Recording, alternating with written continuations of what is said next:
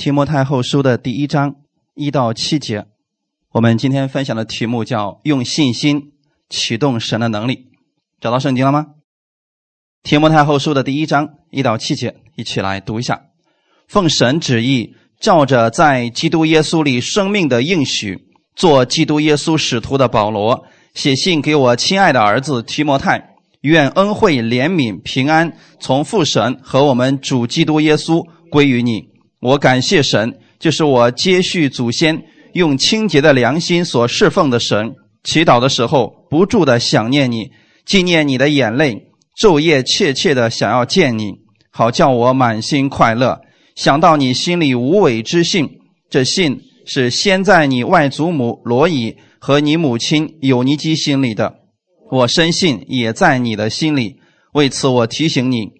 使你将神借我按手所赐给你的恩赐，再如火调望起来，因为神赐给我们不是胆怯的心，乃是刚强、仁爱、谨守的心。阿门。一起来做一个祷告，天父，感谢赞美你，感谢你开始我们新的一周的生活，在这个时间当中，圣灵亲自来带领我们每一个人，让我们今天也得着像提摩太那样的无伪之信。今天你要赐给我们的不是胆怯的心，乃是刚强仁爱谨守的心。请借着你的话语，使我们恢复在你面前的信心。我们用信心去启动神的话语，带着能力去生活，带领今天的这段时间，使我每一个人都能够有所得着。感谢赞美你，奉主耶稣的名祷告，阿门。我们今天分享的题目叫“用信心启动神的能力”。神的话语当中充满了能力。今天我们知道，神当时给玛利亚说了一句话，说：“出于神的没有一句不带能力的。”那就说明今天圣经当中那些话语，如果你把它放在圣经当中，把它枕在枕头底下，它不会起到一丁点的作用。但如果你用信心去启动那个话语，拿着其中一个话语的时候，比如说马可福音十六章里边提到手按病人。病人的病就立刻好了，对吧？那你使用这句话，你把它用出来，放在病人头上去宣告的时候，就会有能力发出来，因为你是凭着信心在启动神的能力。阿门。如果我们把它当成知识去研究、去分析，你发现没有什么太大的能力的。那今天你要知道，人的思想决定着人的行为。如果一个人常常想着惧怕的事情，我们可能过去有过失败，所以我们因为过去的失败，我们会惧怕现在，甚至我们很多人会惧怕将来。如果你的心里边常常想着是恐惧的事情，整个人的行为就是胆怯的，就是慌乱的。我们如果向着恐惧和忧愁让步，我们的心态就是消极的，我们的人生就会走向一个负面的方向。今天我们提到一件事情。信心是启动神的能力，那么恐惧实际上是让你启动了魔鬼的一些作为。每天早上起来，我们应当期待好事的发生。为什么呢？因为神给我们有应许，他会赐福给每一天。阿门。恐惧会启动仇敌的势力，信心则会启动神的能力。我们应当期待今天，我们会在主的里边。领受更多，我们应该期待在正确的时间、正确的地点，一定会发生让我奇妙感恩的事情。我们可以选择去相信神，并期待好事发生。你也可以像诗人一样，选择对未来恐惧、对今天恐惧做最坏的打算。很遗憾的是，多数的人选择的都是后者。我给大家举个例子，比如说你晚上的时候正在睡觉，已经凌晨一点了，突然你的电话响了。你的第一个想法是什么？到底出现了什么糟糕的事情，对吗？要不然你会想，不会有人这个点给我打电话的呀。假如你是个医生，你的职业告诉你完了，有病号出现了。假如你是一个老师，你可能想了，糟了，可能呃学校里面有什么通知要发下来了。如果你是一个企业的员工，你可能想完了，老板可能又要什么事要让我去做了。你会想的都是比较糟糕的事情。因为是大半夜，你想这个时候不会有什么好事情，极少数的人会认为，到底有什么好事要发生，都等不到天亮了呢？我们很多时候，我们的思想是偏向于负面的。比如说，你是一个公司的员工，你被老板叫到办公室的时候，你在路上会想什么？多数人会想，是不是我又做错什么事情了？啊，是不是老板又发现了我的什么问题了？很少有人认为说好事要临到了，太好了。我们人生当中每一天，我们都在生活，我们也相信神是赐福的神，我们也相信今天是被神分别为圣的一天。我们也相信今天神的恩典一定会与我同行。可是，在临到这个事情的时候，我们很多时候还是选择了宁可相信负面的事情。比如说，当我们去做一个生意的时候，很多人会想：那么，假如这个生意最糟糕的时候怎么办？当今天的客户比较少的时候，他想：哎呀，这个生意怎么样维持下去？我要告诉大家，别再期待坏事的发生。你跟世人不一样，你可以期待好事的发生。阿门。因为圣经里面告诉我们的很清楚，你如何期待这个事情，就会如何来成就。我们看一段经文，在马太福音的第九章二十七到二十九节，耶稣从那里往前走，有两个瞎子跟着他，喊叫说：“大卫的子孙，可怜我们吧！”耶稣进了房子，瞎子就来到他跟前。耶稣说：“你们信我能做这事吗？”他们说：“主啊。”我们信，耶稣就摸他们的眼睛说：“照着你们的信，给你们成全了吧。”阿门。现在是两个瞎子跟着耶稣，想要得着耶稣的恩典。那两个瞎子在后面喊的是：“大卫的子孙，可怜我们吧。”那很明显，耶稣也知道这两个瞎子要干什么。两个瞎子到他面前的时候，耶稣问了他一句话，说：“你们信我能做这事吗？”所以今天我要把这话告诉给你们：如果你们想求一件事情去告诉耶稣的时候，耶稣也就问你说：“你信我能为你做这事情吗？”因为在世人看来，一个瞎眼的人让你立刻得医治，就目前的医学也是很难做到的。那如果这个人天生就是瞎眼的，或者说连眼球都没有的情况之下，很明显，目前的技术还是达不到的。那过去的时候，我亲眼看到过一个人，他里边就是一个就是一个窝，两个窝吧，里面连个眼球都没有。那这时候呢，牧师给他祷告之后，一会儿出现了鼓出来两个眼球，再过一会儿出现一条缝，再祷告一会儿，眼睛睁开了。这不是人。今天可以做到的事情，这叫神迹。阿门。当耶稣去问这两个瞎子说：“你信我能为你做这事吗？”他们怎么说的？主啊，我们信。哈利路亚。所以信心是启动神的能力的一把钥匙。神的话语放在这儿，当耶稣说：“你信吗？”那今天圣经当中有很多也是神给你的话语，今天你能信吗？我经常会用一个毕士大池子旁边那个人给做比喻啊，因为圣经当中有很多人，他们去寻求耶稣的时候，非常迫切的去寻求耶稣的时候，他们都得着了。有一个人，他因为是个摊子，那他要去到耶稣面前，因为他没办法过去，人实在太多了，从门上根本进不去，所以他的四个朋友就把那个房顶给拆了，把那个人从房顶上坠到了耶稣的面前。那个人最后得医治了。这是这些人迫不及待的。冲破一切拦阻，想去寻求耶稣，他们都得着了。其实圣经当中还有一些人是主耶稣主动去找到他们，反而得医治变得比较难。比如说那个在毕士大池子旁边的那个躺了三十八年的那个摊子，那耶稣到那之后说：“你要痊愈吗？”是不是跟今天问的情况是一样的？你们信我能做这事吗？耶稣总是把这个给你，你要痊愈吗？那你应该怎么回答？我要。就像这个人说，他们说主啊，我们信。那如果有人问你说你要痊愈吗？你应该怎么说？主啊，我要痊愈。然后这个事情就结果就发生了，是不是？耶稣就摸他们的眼睛说：“照着你们的信给你们成全了吧？”这不两句话就完成了医治的事情，对吗？可是你们读圣经的时候，你发现，在比什大池子旁边那个摊子是怎么说的？主啊，你是不知道啊，他说先生你是不知道啊啊。这个每次天使来搅这个水的时候啊，总有人比我先下去。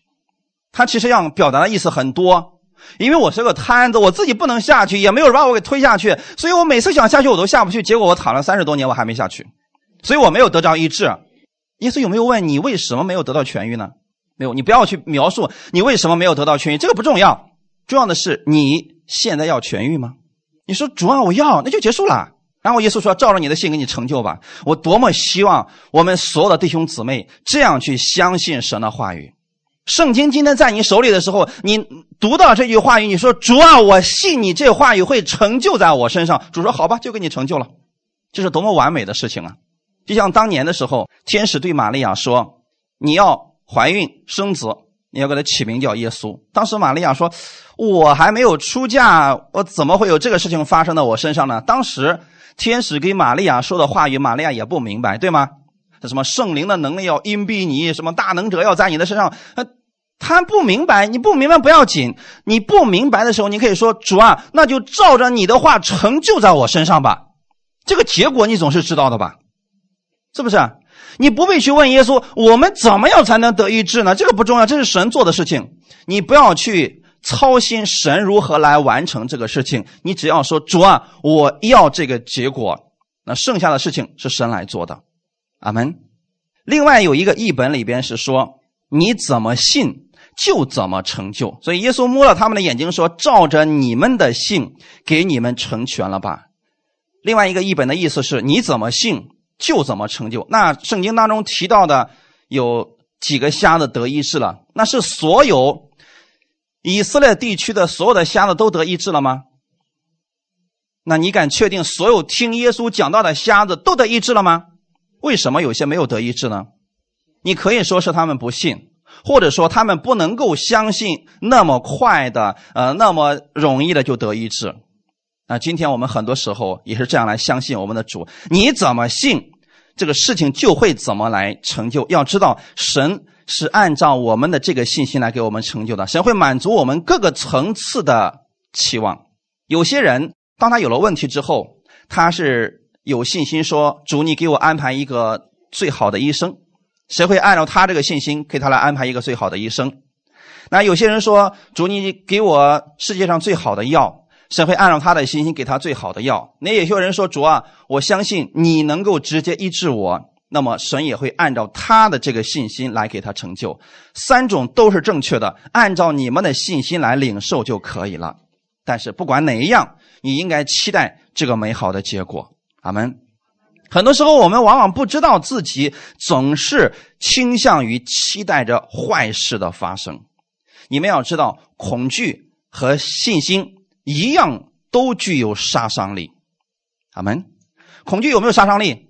你知道，当一个人被恐惧充满的时候，他可能连出这个门都不敢，因为他总是害怕，他害怕做错所有的事情，他害怕所有的人都呃攻击他。这个世界上有一种症状叫做被害妄想症，你们知道吗？那被害妄想症就是看所有的人都是坏人，他看所有的人都是屋里所有东西都是要攻击他的，这种症状身不由己啊！他是被恐惧充满了，也具有杀伤力。所以你看这个人，他总是全身蜷缩在那个地方，总是很惧怕，对所有的人、所有的事都是惧怕的。那相反也是一样的，当一个人被信心充满的时候。他也是有杀伤力的，被信心充满之后，这个人会怎么样？无所惧怕。阿门。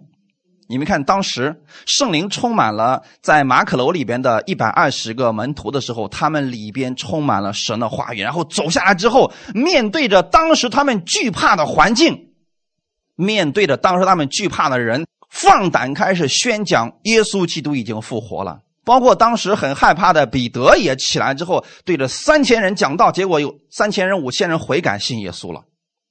这是他们过去不敢做的事情，因为在圣灵没降临之前的时候，他们那个时候没有信心，他们把门关了，在屋子里面很惧怕的在那儿聚会。但是圣灵在他们身上的时候，他们充满了能力，那时候信心彰显出来了。阿门。弟兄姊妹，这两样都是有杀伤力的，就看你选择用哪一样去生活。我们如果相信并期待好事发生，你就会看到神的恩赐、神的恩惠临到你的身上，临到你的环境，因为这也是神的应许。但如果我们总是恐惧所有的事情，我们总是期待坏的情况发生，结果你就会灰心丧气，你甚至看整个世界都是灰暗的。从今天开始，你要学习相信神的话语。不必恐惧，不要害怕。在圣经当中，在原文当中大约出现了三百六十五次。其实我们一年，神可能每一天都告诉你不要惧怕，因为神知道我们惧怕，有很多惧怕的事情。今天我们读的本文里边告诉我们，神赐给我们的不是胆怯的心，乃是刚强、仁爱、谨守的心。在扩大本的圣经里边告诉我们，什么叫谨守的心？平衡、严谨的心思。换句话来讲，如果你不懂得去管理你的心思意念，神的能力无法被激发出来。神给我们得胜的方式特别的简单，那就是相信耶稣在十字架上所成就的一切。那今天当我们给别人去传福音的时候，福音的内容到底是什么呢？为什么世人害怕的时候，他听到福音他就不怕了呢？为什么当一个人软弱的时候，他听到福音他就变得刚强了呢？因为福音的内容里边提到了神的儿子耶稣基督。我们这个世界上，我们害怕很多的疾病，其实你不是怕疾病的本身，你是怕这个疾病给你带来的死亡，对吗？人们恐惧很多的事情，人们实际上恐惧的是自己受损失之后没有办法弥补了。但这一切追溯到源头的时候，是因为亚当犯了罪，亏缺了神的荣耀。那么今天，当我们把福音告诉人的时候，这福音的内容就是过去你所缺失的部分，你所犯的罪，耶稣替你担当了。神的儿子耶稣基督在十字架上为你的罪付上了代价，他为你的罪死了，三天之后从死里复活了。今天你跟天父的关系和好了，所以天父不再是每一天看着你的罪要惩罚你，他反而因着耶稣要赐福给你了。当我们把这样的好消息告诉给世人的时候，他们里边就不再惧怕，他们里边就会刚强起来。那胆怯的心就会被刚强仁爱所代替。今天，如果我们告诉你，神无论在什么时候都与你同在，就算你睡着了，他也二十四小时他不睡觉在保护着你，你就没有什么可害怕的了。当你去做某件事情的时候，我告诉你，神在后面使你的后盾，使你的赐福者，你就不再害怕了，对吗？你今天出门的时候，你不用担心外面会有意外的事情发生，因为你知道天使会与你同行，他会给你移去前面所有的障碍，因为圣经上有这样的应许，对吗？那所以我们就不再惧怕，神给我们的是一颗平衡的心，是一颗谨守的心，所以耶稣给我们的。得胜很简单的就是，今天你知道耶稣为你成就了一切的时候，你里边自然而然就产生了喜乐，就产生了平安，这刚强就被激发出来了。无论环境如何，我们都要如此相信，你就能看见耶稣的得胜在你的身上。我们看一段经文，这是耶稣给我们的一个应许。约翰福音的十六章三十三节，我将这些事告诉你们，是要叫你们在我里面有平安，在世上你们有苦难，但你们可以放心，我已经胜了世界。在这里提到了两个地方，第一个地方是在世上你们有什么？有苦难，但你现在在哪里？叫你们在我里面有平安，你发现了没有？过去我们没有接受耶稣的时候，我们在基督之外，我们在神的国门之外，我们确实在这个世界上流浪。我们很多时候要承担自己的后果。我们在做一件事情的时候，我们不知道它有什么样的后果，所以我们用我们自己全部的能力去担当，希望有一个好的结果。但事实是，多数人都失败了，多数人都软弱了，多数人在疾病面前、在死亡面前根本无法胜过。这时候耶稣来了，他说：“我现在把你从死亡之地迁移到了复活的地方。”把你从黑暗的地方迁到了我的光明之地，所以你不再惧怕了。请记得，这是耶稣所做的事情。阿门。人们在这个世界上有苦难，但你现在是在基督里边，你是如何进到基督里边去的呢？借着相信耶稣。阿门。其实很简单，你相信耶稣为你的罪付上了代价，你相信耶稣替你承担了咒诅，你相信耶稣担当了你的软弱和疾病，所以今天你在他里边是有平安的。我们每一天可能遇到消极的人、消极的事情，我们会被影响，会产生消极的念头。这个时候，魔鬼总是希望我们跌倒，希望我们软弱，来攻击我们里边的心思意念。你没有办法阻止这一切，但你可以选择不要让这些意念留在你的里面。就像我们经常所说的，你不能阻止鸟儿从你头上飞过，但你可以阻止它在你脑袋上大窝呀。这是你可以做到的呀。你不能阻止别人总是说一些负面的话语，但是你可以选择我不相信这些话语在我的心里边。有很多时候，别人一句无心的话告诉我们的时候，我们为因为这一句话，我们苦恼半个月，我们苦恼一年，我们放不下。有很多时候，多少年过去了，我们想起那个人对我们说的话，我们心里面特别的难受。这些负面的种子在你里边不停的长。你知道这是后果多严重吗？这会导致你做任何事情都没有平安的。反过来也是一样的。如果你把神的话语总是充满在你的心里边，神的话语在这里边成长的时候，你的信心也会随之成长，会越来越大，越来越大，让你可以面对所有的环境。就像耶稣所说的那样：“我已经胜过了这个世界，你们不用担心了，你们可以放心了。”哈利路亚。当魔鬼把一些错误的意念放在你里面的时候，这个时候属灵的征战就开始了。我过去给大家讲过一篇讲到叫属灵的征战。过去我们以为的属灵征战是每次当魔鬼来攻击我们的时候，我们开始摆开架势去抵挡他。你错了，不是那样的。征战已经结束了，在两千年前，当耶稣在十字架上说成了的时候，魔鬼已经彻底的失败了。那这个时候我们又怎么会出现属灵的征战呢？就是每一次当我们面临选择的时候，这时候负面的意念和正确的意念同时出现的时候，就出现了属灵的征战。你不知道该怎么样选择，好像两样都是正确的，都有道理。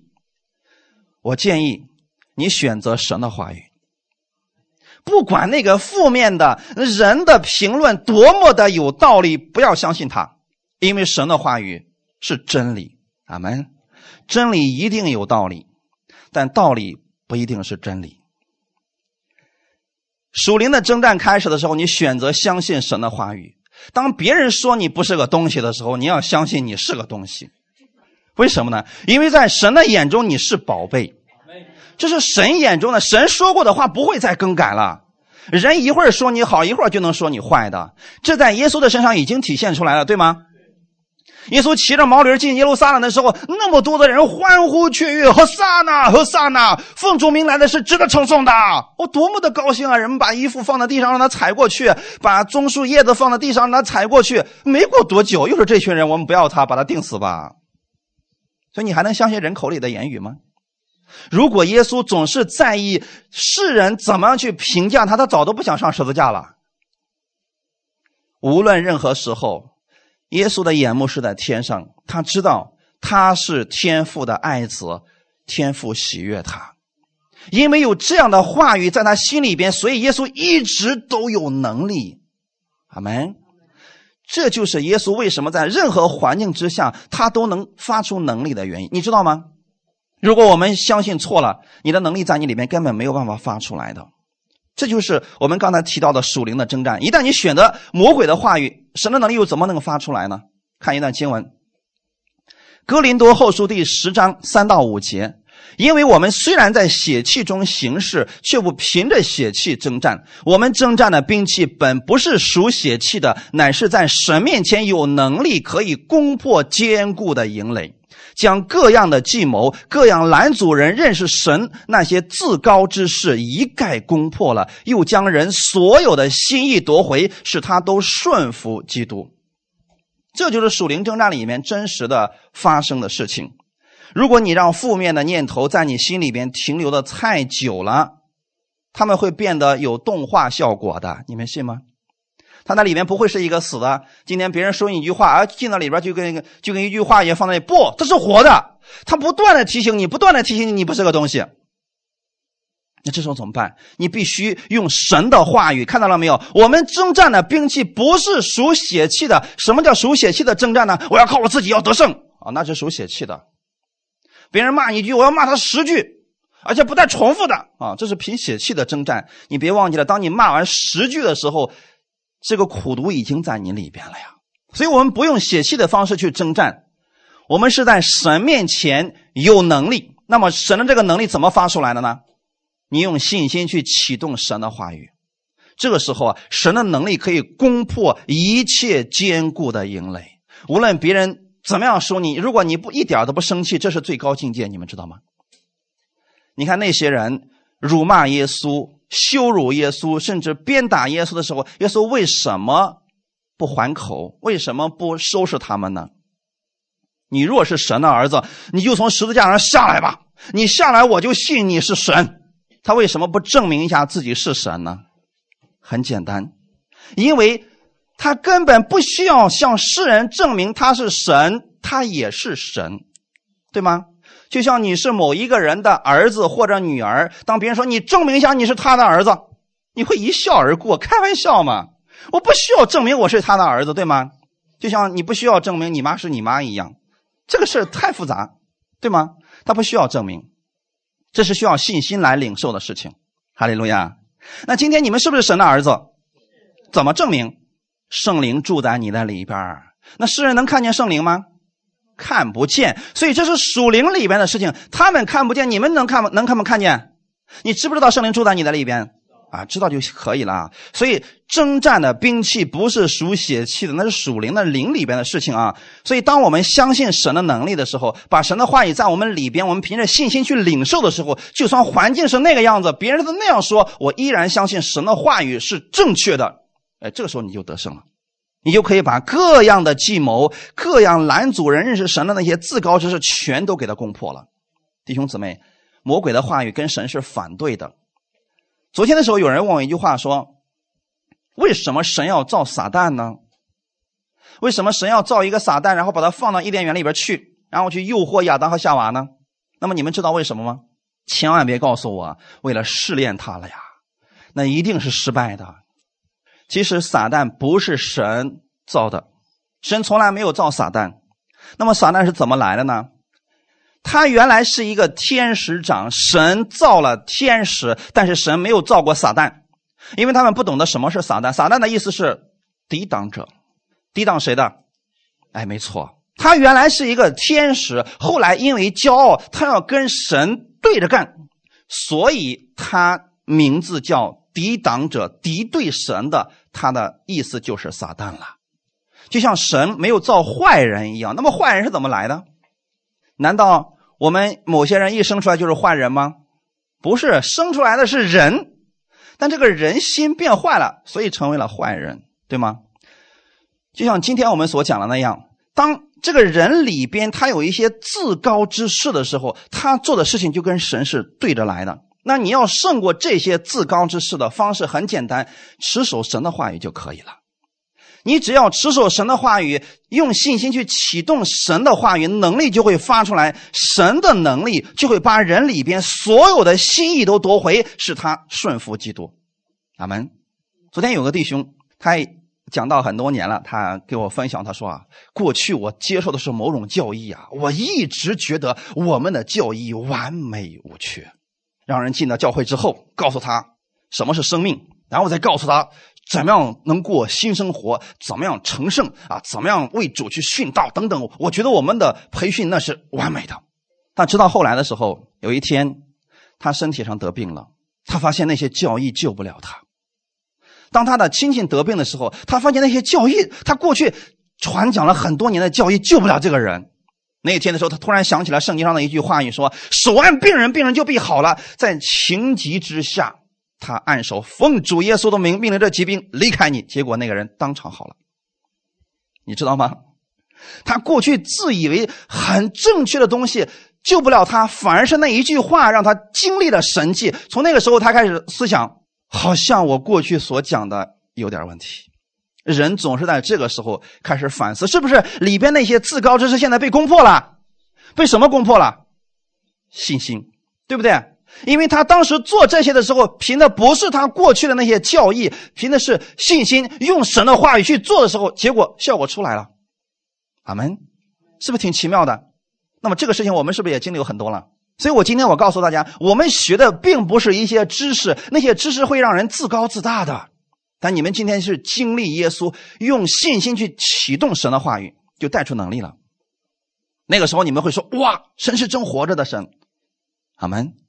你也会发现，越来越往后走的时候，许许多多过去的那些人都要被翻过来，翻转过来之后，他们就开始认识神的能力了。使他顺服基督的不是我们，而是耶稣基督自己。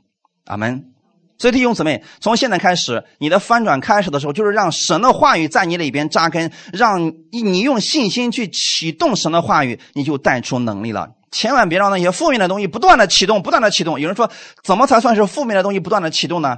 你过去丈夫做了错事儿，让你受伤的事儿，你一遍一遍的按复读机按。按按一天听他十几回，这就是让你启动负面的东西了啊！你知道，一旦启动这些东西的时候，你的信心会越来越小，你的愤怒会越来越多。这些就像电影一样，你的心里面会播出各式各样可怕的画面。你会看到，它影响的不仅仅是你的心，连你的身体也会受影响的，对吗？甚至说，它会影响到你周围所有的人，你手里所做的所有的事情都会因着你的心而发生改变的。我以前经常跟大家分享过，说如果是姊妹们经常生气的话，在这个部分一般都是乳腺方面的疾病。如果是在肚子上气的肚子疼，那妇科方面或者子宫肌瘤等等类的病，你要小心的。这是跟生气有关的。就像我们今天说奉耶稣基督的名医治你的疾病，如果这个气儿不拿掉的话，这个是个麻烦事儿。大家明白了吗？中医里面告诉我们，人百分之六十以上的病都是气出来的啊，吃东西啊，什么环境那是很小一部分的啊。所以弟兄姊妹，我们今天开始不要让这些消极的画面不断在你里边播放了，要把神的话语不断的播放，信心就产生了，能力就透过你开始发出来了。阿门！不要让那些垃圾，尤其是不要让那些糟糕的谈论、那些糟糕的言语，在你里边不断的播放。你要用基督的话语去启动神的能力。阿门！如果你一直相信，并且宣告说我在主里边就是刚强的，我知道神正在保护着我的儿女，我的婚姻会进入最美好的家境当中。我这样做是在启动神的能力。你可以自己做一个测试：早上起来的时候，你对着镜子说：“奉主耶稣的名赐福给你，你是最帅的。”今天你到公司之后，这公司里边所有的人都会因着你而蒙福。你无论往哪里去，今天神的恩典在你的身上，你是恩典的管道，你是神所爱的，哈利路亚。然后关了门去上班，你会发现你都哼着歌，你都能上班，是不是？哎，周围就算有再糟糕的事好像你不受它影响。反反过来，如果早上起来之后就说，今天是糟糕的一天，因为你一去，老板就要批你，因为昨天的你的那个报告没完成。你放心吧，这个月奖金又被扣掉了。啊，你的同事不喜欢你，你认为你是拍马屁的，你能力没有。你说完这个话，你在上班，你看的如何？同样都是话语，也许你说的都是正确的，但是你宁可相信神的那个话语，它能改变你的现状。哈利路亚！当你不断的用神的话语去宣告的时候，信心产生了，神的能力就发出来了。如果你一直说我很担心我的孩子，我害怕他们会出事，我害怕他们的将来没有一个好的结果，这是负面的意念。当这些产生的时候，你惧怕是没有用的。最好的方式，在你惧怕的时候，去宣告神的话语。阿门。让神的话语扎根在你的里边。如果你一直说我就是呃控制不住，我总想说那些负面的事情。当你想说的时候，如果会方言祷告，直接方言祷告好了。你不要让这些负面的东西在你里面越来越壮大，它会影响你的思维，也会影响你的身体。今天我们会讲一个人叫约伯，大家看一下，约伯记的第一章第五节：艳艳的日子过了，约伯打发人去叫他们自洁。他清早起来，按着他们众人的数目献燔祭，因为他说：“恐怕我儿子犯了罪，心中弃掉神。”约伯常常这样行。为什么约伯总是把儿女们没事都叫到一块吃饭？他害怕哪一天少了一个似的。当他们这个吃完饭的日子过了以后，嗯那儿子们、女儿们都回去了，好了，这下应该放心了吧？不放心，那不放心怎么办呢？约伯打发人去叫他们自洁。你说为什么让他们自洁？很简单嘛，你们可千万别得罪神呐，别犯罪呀，要不然神一不小心把你给弄死了，我就见不着你了。是不是担心这个事情？所以天天让他们自洁，就像今天我要告诉你们，回家之后要天天认罪啊啊，一样的吧？他清早起来，你孩子们都已经自洁了吧？很听话了吧？他清早起来，按照他们众人的数目献翻祭。你们知道翻祭是干什么的吗？当你去献翻祭的时候，你承认耶稣的义就是你的义，这么简单说，你们能明白了吗？耶稣的圣洁就是你的圣洁。好，那这个翻祭献完之后，是不是应该放心了？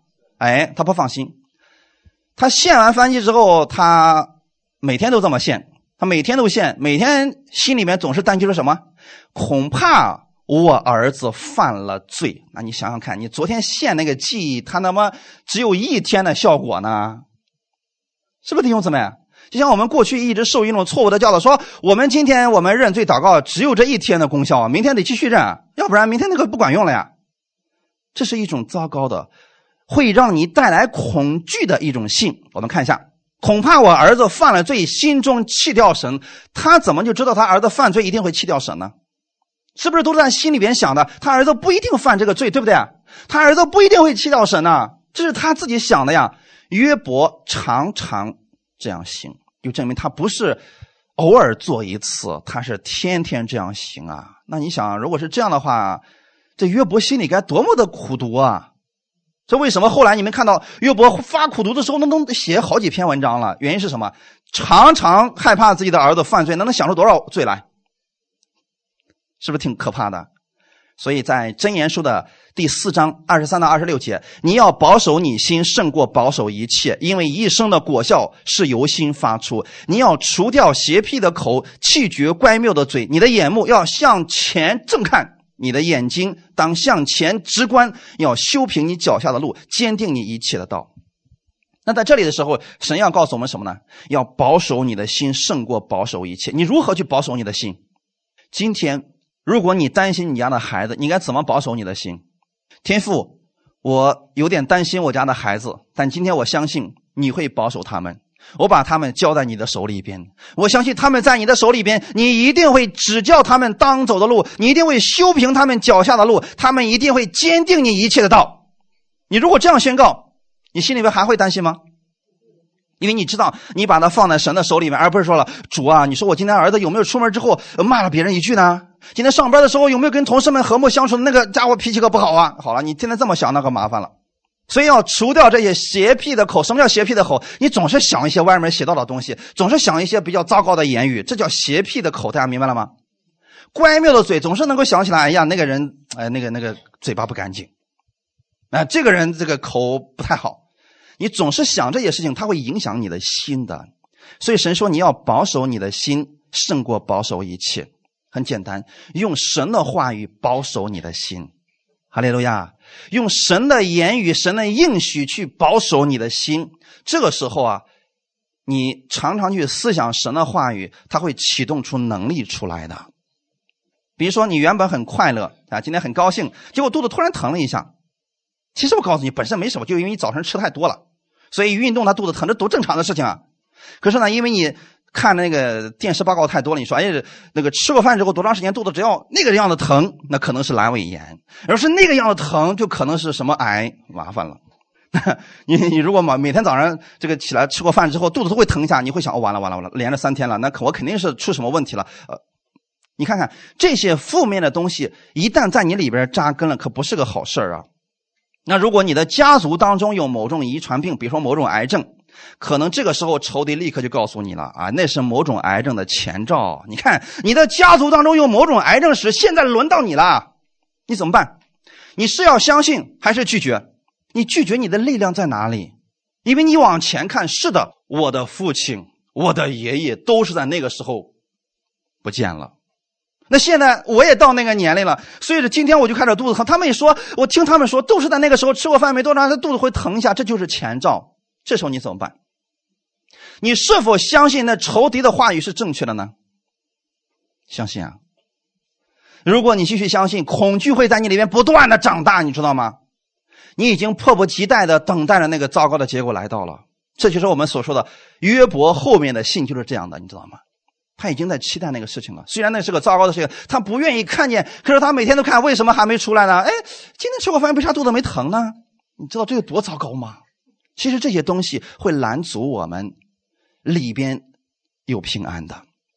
如果你一直想那个谎言，从现在开始，你可能就幻想着自己会住院，你会幻想着自己没办法把儿女抚养大，你会幻想着在心里边看到自己的棺材都已经预备好了，然后把自己送进那个大火里边烧了。很多时候，我们幻想这些很奇怪的，我们身不由己的会幻想这些事情。虽然确实可能过去的时候，你的家族里面有人是这样的，但如果你信了耶稣，从今天开始，从你往下，这个咒诅已经断绝了。阿门。因为在十诫里面说的很清楚，那恨我的，我必追讨他的罪，直父及子，直到三四代。但是后面那句是什么呢？那爱我的、守我的诫命的，我被施慈爱，直到千代。你若是相信耶稣在十字架上为你的罪已经付上了代价，我今天开始，我在基督里面是新造的人，我在基督里有平安。那么当这个事情出现的时候，你说我是有平安的人，我跟那些事情没有关系了。就算肚子疼，那只不过是我起来的太猛了而已，有什么呀？你拒绝相信那些谎言的时候，你用神的话语去宣告的时候，这些能力就会出来。就算真的是那个问题，他也会被你这个发出来信心的话语消灭掉的。哈利路亚！所以千万别让你的心胡思乱想，要保守你的心，胜过保守一切。圣经说，我们要经常去默想他的话语，用基督的话语常常去默想吧。信心的话语会启动神的能力，使你可以轻松的胜过那些谎言。我们看大卫。诗篇二十三篇四到六节，我虽然行过死荫的幽谷，也不怕遭害，因为你与我同在。你的杖、你的杆都安慰我。在我敌人面前，你为我摆设筵席，你用油膏了我的头，使我的福杯满溢。我一生一世必有恩惠慈爱随着我，我且要住在耶和华的殿中，直到永远。回过头来想想大卫的一生，很多坎坷，很多挫折，很多危险，对吗？比你们每个人都多，但是你看大卫怎么说的？在我敌人面前，你为我摆设筵席，你用油膏了我的头。他其实在这里说的是，在他放羊期间，他发现了一件事情，就是羊的脑袋中间那个苍蝇啊、蚊子啊什么，总是去叮那儿。那个因为那个地方他那个耳朵扇不过去，他也头摆过去也没有用。所以牧人为了在这个部位不让它被苍蝇啊、被蚊子咬，就用膏油在那个地方抹下去。哎，你知道这些苍蝇啊、蚊子是非常讨厌膏油的吗？今天你们知道吗？魔鬼也不喜欢膏油，但是你看圣经里面经常会提到膏油，对吗？你用油膏了我的头，他不，他不喜欢膏油，因为呢，膏油预表的是什么？耶稣基督的馨香之气。因为在最后的时候，耶稣进的是科西玛尼园。科西玛尼园在希腊文的意思就是一个榨油机，它就像一个青的橄榄一样进入了榨油机。那个青橄榄榨出来的榨油机是头等压榨的橄榄油，是最好的，是带着馨香之气的，而且是在圣殿里边要做那个呃油的。那这个香味呢，所有的这些苍蝇啊、蚊子这些呃污秽的这些动物是不喜欢的。弟兄姊妹，这是神的得胜方法。就算他们在。但是如果你用神的话语高了你的头，他们就呃开始远离你了啊！我一生一世必有恩惠慈爱随着我，这是大卫一直所信奉的神。一生一世必有恩惠慈爱随着我呀。那他为什么不像雅各一样？雅各说什么呢？当埃及的法老问他说：“哎呀，老先生，你这么大年龄，你好有福了，你给我祝福一下吧。”当时雅各怎么说的？哎呀，我这一辈子不行啊！我这不及我的父辈们呢。我这回过头来，我一看我的一生当中坎坷、痛苦、忧愁啊。大卫怎么说的？大卫的一生真的是太多的惊险了吧？可是人家没有说，我这一辈子呀，真是啊，多少次无从死里逃生啊！这个命能活到今天不易呀。没有，人家说我一生一世必有。恩惠慈爱随着我，我且要住在耶和华的殿中，直到永远。这话真的成就了，阿门。有些人因为惧怕，变得灰心丧志，停止不前，什么都做不好。所以今天解决掉你们里边的惧怕，你们做事就有力量了。在箴言书二十四章第十节说：“你在患难之日若胆怯，你的力量就微小。”弟兄姊妹，我们今天在平安的时候，我们有没有信心的话语都看不出来，不要紧。但是如果在患难来临的时候，如果你胆气了，其实你里边的心里边有了惧怕，你的力量就微小了。啊，反过来也是一样的。如果在患难之时你有信心，神的能力就从你身上彰显出来了。哈利路亚！我们今天看一个人约伯，让你看看约伯他是怎么信的啊？约伯记的第三章二十四到二十六节，我未曾吃饭就发出叹息，我哀哼的声音涌出如水，因我所恐惧的临到我身，我所惧怕的迎我而来，我不得安逸，不得平静，不得安息，却有患难来到。哎，你要不要这么宣告一下？如果你觉得你现在太平安了、太安逸了，欢迎使用这段经文，不断的宣告，我相信很快就能成就在你身上，信不信？怎么没人说阿门呢？我未曾吃饭就发出叹息，这是这是个什么情况？咋清早起来就叹息啊？唉，我哀哼的声音涌出如水，就是不不间断了。那你说，今天有多少人在自己遇到患难的时候，依然还使用约伯的方式在宣告啊？这是多么惨的事情啊！你越在苦难当中，你越应该像大卫一样，我一生一世必有恩惠慈爱相随，我且要住在耶和华的殿中，直到永远。本身都够惨了，你还要拿着更惨的来宣告，那你真的想成就那句话吗？没有最惨，只有更惨吗？你看约伯怎么说的？我不得安逸，不得平静，也不得安息，却有患难来到。后面你发现是不是真是这样的？哎，真是这样的，弟兄姊妹。直到有一天，在约伯记第四十章以后，约伯的信发生了改变，那个时候一切都反转了。发现了没有？一切都反转了。约伯等于说把信心用在了错误的地方。所以今天你们也不要，千万不要再用约伯错误的信来宣告了，各位弟兄姊妹，你们要用大卫的信。要用保罗的信，要用使徒们的信心去做宣告，要用基督的应许去宣告。阿门。这个时候就有能力出现了。你如果宣告这么糟糕的话语，也会有能力的。你真的不得安逸的，不得平静，不得安息的。啊，所以不要用这样的话语去宣告。今天你要下定决心，从现在开始拒绝那些负面的念头，不断的在你里边涌出，你去说出来，不要说。持守基督的话语，用信心去启动神的话语，能力就会发出来。如果你用信心采取行动，你就能得着神应许当中所要赐给你的。如果你的行动是出于恐惧，啊，结果失败痛苦，那是很简单的事情。我所恐惧的事必会临到我，千万不要这样去宣告啊！这样对我们来说没有什么益处，你做事就不敢去做了啊。那我们看一段经文，《希伯来书》的第三章十二到十四节，弟兄们，你们要谨慎，免得你们中间或有人存着不信的恶心，把永生神离弃了。总要趁着还有今日，天天彼此相劝，免得你们中间有人被罪迷惑，心里就刚硬了。我们若将起初确实的信心坚持到底，就在基督里有份了。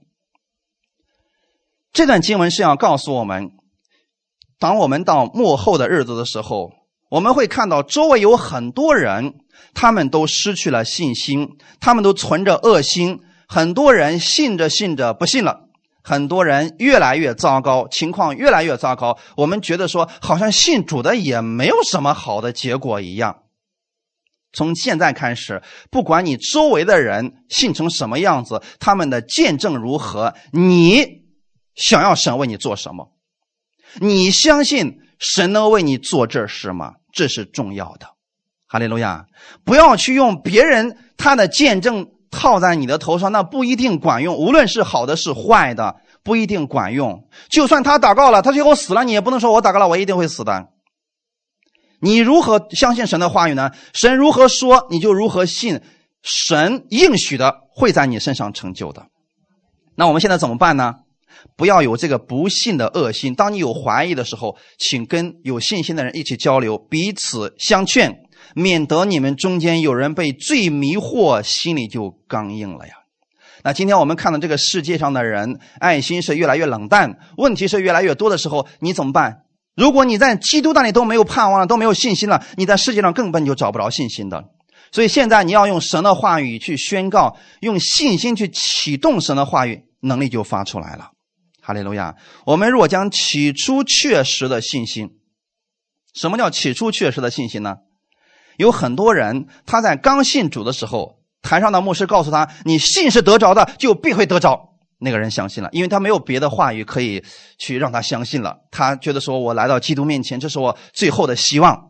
不管你身上遇到的是巨大的灾难、债务或者是疾病，你听到这句话，你说回家之后我要这样去相信，我要相信神必然能医治我。好，就持守这一句话，很多人得到医治了，对不对？